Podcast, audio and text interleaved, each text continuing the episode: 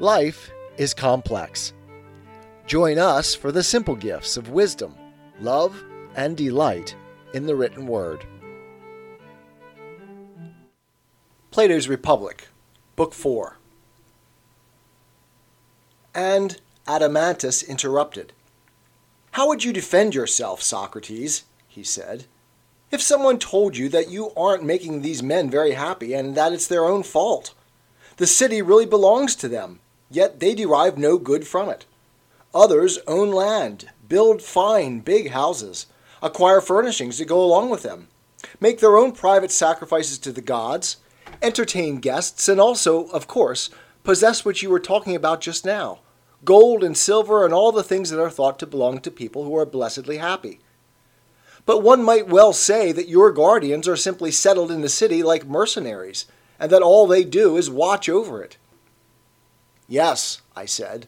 And what's more, they work simply for their keep and get no extra wages as the others do. Hence, if they want to take a private trip away from the city, they won't be able to. They'll have nothing to give to their mistresses, nothing to spend in whatever other ways they wish, as people do who are considered happy. You've omitted these and a host of other similar facts from your charge. Well, let them be added to the charge as well. Then, are you asking how we should defend ourselves? Yes. I think we'll discover what to say if we follow the same path as before. We'll say that it wouldn't be surprising if these people were happiest just as they are, but that, in establishing our city, we aren't aiming it to make any one group outstandingly happy, but to make the whole city so, as far as possible. We thought that we'd find justice most easily in such a city, and injustice, by contrast, in the one that is governed worst, and that, by observing both cities, we'd be able to judge the question we've been inquiring into for so long. We take ourselves, then, to be fashioning the happy city, not picking out a few happy people and putting them in it, but making the whole city happy. We'll look at the opposite city soon. Suppose, then, that someone came up to us while we were painting a statue and objected that, because we had painted the eyes, which are the most beautiful part, black rather than purple, we had not applied the most beautiful colors to the most beautiful parts of the statue. We think it reasonable to offer the following defense. You mustn't expect us to paint the eyes so beautifully that they no longer appear to be eyes at all. And the same with the other parts. Rather, you must look to see whether by dealing with each part appropriately, we are making the whole statue beautiful. Similarly, you mustn't force us to give our guardians the kind of happiness that would make them something other than guardians. We know how to clothe the farmers in purple robes, festoon them with gold jewelry, and tell them to work the land whenever they please. We know how to settle our potters on couches by the fire, feasting and passing the wine around, with their wheel beside them for whenever they want to make pots. And we can make all the others happy in the same way, so that the whole city is happy. Don't urge us to do this, however, for if we do, a farmer wouldn't be a farmer, nor a potter a potter, and none of the others would keep to the patterns of work that give rise to a city. Now, if cobblers become inferior and corrupt and claim to be what they are not, that won't do too much harm to the city. Hence, as far as they and the others like them are concerned, our argument carries less weight. But if the guardians of our laws and city are merely believed to be guardians but are not, you surely see that they'll destroy the city utterly, just as they alone have the opportunity to govern it well and make it happy. If we're making true guardians, then, who are least likely to do evil to the city, and if the one who brought that charge is talking about farmers and banqueters who are happy as they would be at a festival rather than in a city, then he isn't talking about a city at all, but about something else. With this in mind, we should consider whether in setting up our guardians we are aiming to give them the greatest happiness, or whether, since our aim is to see that the city as a whole has the greatest happiness, we must compel and persuade the guardians and auxiliaries to follow our other policy and be the best possible craftsmen at their own work, and the same with all the others. In this way, with the whole city developing and being governed well, we must leave it to nature to provide each group with its share of happiness. I think you put that very well, he said. Will you also think that I'm putting things well when I make the next point, which is closely akin to this one? Which one exactly? Consider whether or not the following things corrupt the other workers, so that they become bad. What things? Wealth and poverty. How do they corrupt the other workers? Like this. Do you think that a potter who has become wealthy will still be willing to pay attention to his craft? Not at all. Won't he become more idle and careless than he was? Much more. Then won't he become a worse potter? Far worse. And surely, if poverty prevents him from having tools or any of the other things he needs for his craft, he'll produce poorer work and will teach his sons or anyone else he teaches to be worse craftsmen. Of course. So poverty and wealth make a craftsman and his products worse. Apparently. It seems then that we found other things that our guardians must guard against in every way, to prevent them from slipping into the city unnoticed. What are they? Both wealth and poverty. The former makes for luxury, idleness, and revolution. The latter for slavishness, bad work, and revolution as well. That's certainly true. But consider this, Socrates. If our city hasn't got any money, how will it be able to fight a war, especially if it has to fight against a great and wealthy city? Obviously, it will be harder to fight one such city and easier to fight two. How do you mean? First of all, if our city has to fight a city of the sort you mention, won't it be a case of warrior athletes fighting against rich men? Yes, as far as that goes. Well, then, Adeimantus, don't you think that one boxer who has had the best possible training could easily fight two rich and fat non boxers? Maybe not at the same time. Not even by escaping from them and then turning and hitting the one who caught up with him first, and doing this repeatedly in stifling heat and sun? Wouldn't he, in his condition, be able to handle even more than two such people? Well, that certainly wouldn't be surprising. And don't you think that the rich have more knowledge and experience of boxing than of how to fight a war? I do. Then, in all likelihood, our athletes will easily be able to fight twice or three times their own numbers in a war. I agree, for I think what you say is right. What if they sent envoys to another city and told them the following truth We have no use for gold or silver, and it isn't lawful for us to possess them. So join us in this war, and you can take the property of those who oppose us for yourselves. Do you think that anyone hearing this would choose to fight hard, lean dogs, rather than to join them in fighting fat and tender sheep? No, I don't. But if the wealth of all the cities came to be gathered in a single one, watch out that it doesn't endanger your non wealthy city. Oh, you're happily innocent if you think that anything other than the kind of city we are founding deserves to be called a city. What do you mean? We'll have to find a greater title for the others because each of them is a great many cities, not a city, as they say in the game. At any rate, each of them consists of two cities at war with one another that of the poor and that of the rich. And each of these contains a great many. If you approach them as one city, you'll be making a big mistake. But if you approach them as many, and offer to give to the one city the money, power, and indeed the very inhabitants of the other, you'll always find many allies and few enemies. And as long as your own city is moderately governed in the way that we've just arranged, it will, even if it has only a thousand men to fight for it, be the greatest. Not in reputation, I don't mean that, but the greatest in fact. Indeed, you won't find a city as great as this one among other Greeks or barbarians, although many that are many times its size may seem to be great.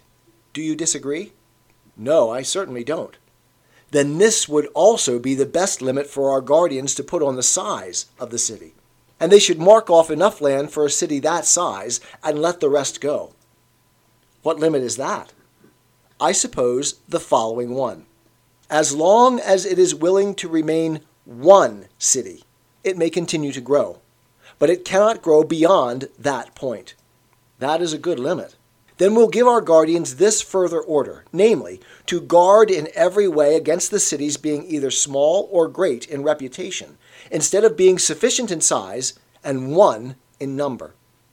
Well, at any rate, that order will be fairly easy for them to follow.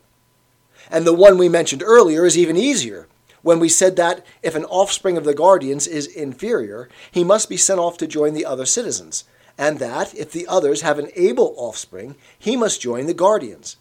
This was meant to make clear that each of the other citizens is to be directed to what he is naturally suited for, so that, doing the one work that is his own, he will become not many, but one.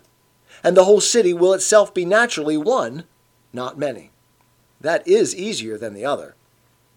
These orders we give them, Adeimantus, are neither as numerous nor as important as one might think. Indeed, they are all insignificant, provided, as the saying goes, that they guard the one great thing, though I'd rather call it sufficient than great.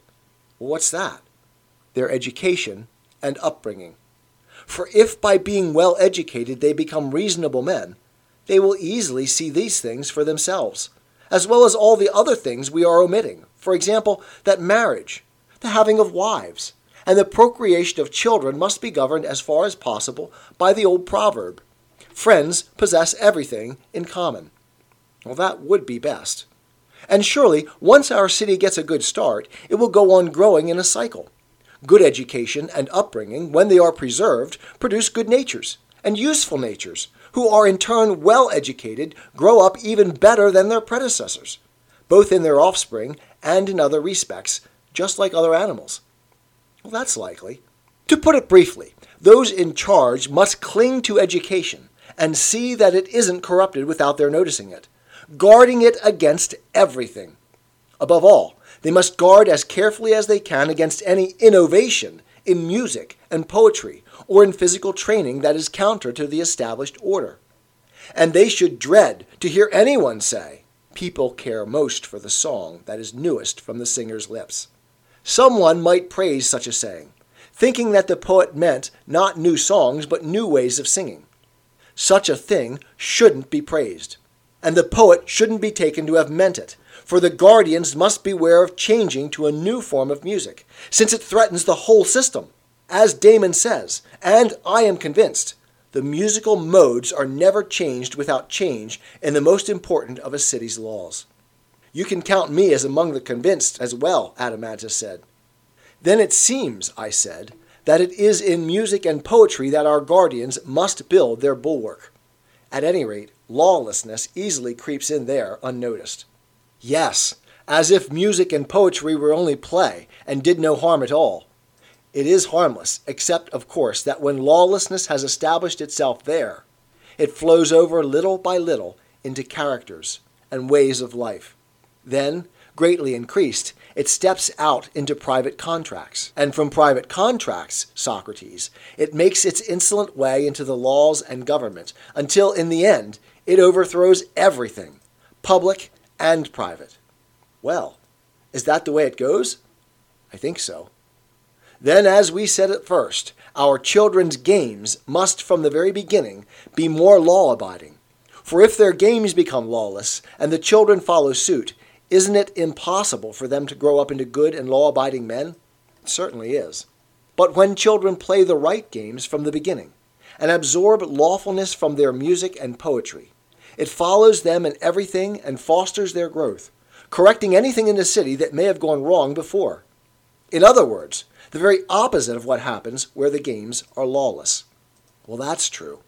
These people will also discover the seemingly insignificant conventions their predecessors have destroyed. Which ones? Things like this when it is proper for the young to be silent in front of their elders, when they should make way for them or stand up in their presence, the care of parents, hairstyles, the clothes and shoes to wear, deportment, and everything else of that sort. Don't you agree? I do. I think it's foolish to legislate about such things verbal or written decrees will never make them come about or last. Well, how could they? At any rate, Adeimantus, it looks as though the start of someone's education determines what follows. Doesn't like always encourage like? It does. And the final outcome of education, I suppose we'd say, is a single newly finished person who is either good or the opposite. Well, of course. That's why I wouldn't go on to try to legislate about such things, and with good reason.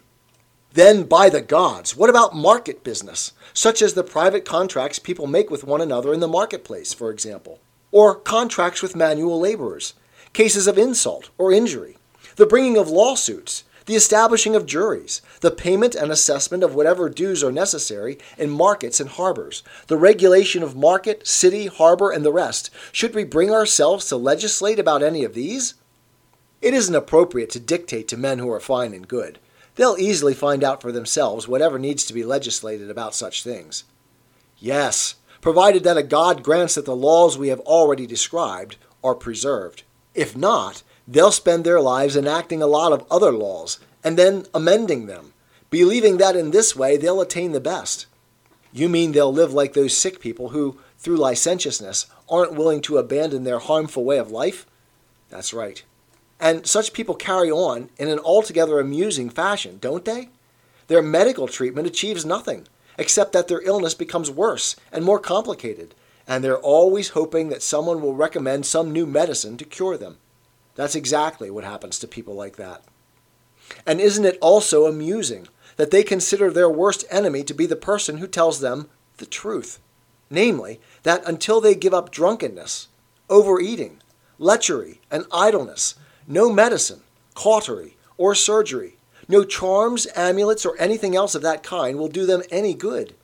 It isn't amusing at all, for it isn't amusing to treat someone harshly when he's telling the truth. You don't seem to approve of such men. I certainly don't, by God. Then you won't approve either if a whole city behaves in that way. As we said, don't you think that cities that are badly governed behave exactly like this, when they warn their citizens not to disturb the city's whole political establishment on pain of death? The person who is honored and considered clever and wise in important matters by such badly governed cities is the one who serves them most pleasantly, indulges them, flatters them, anticipates their wishes, and is clever at fulfilling them.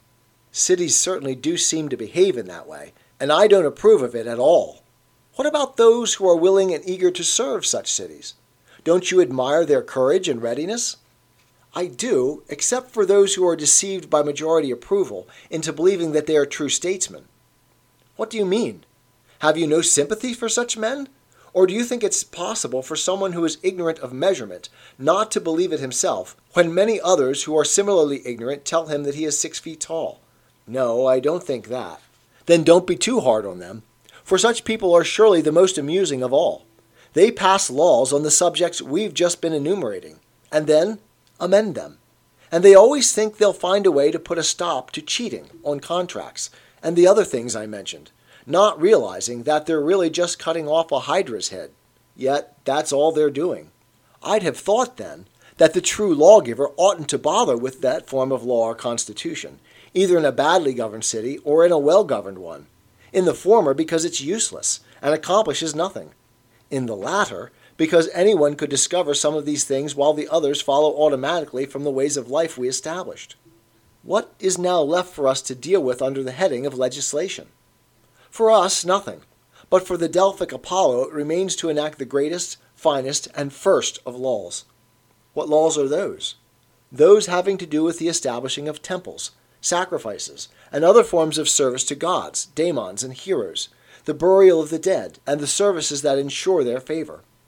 We have no knowledge of these things, and in establishing our city, if we have any understanding, we won't be persuaded to trust them to anyone other than the ancestral guide.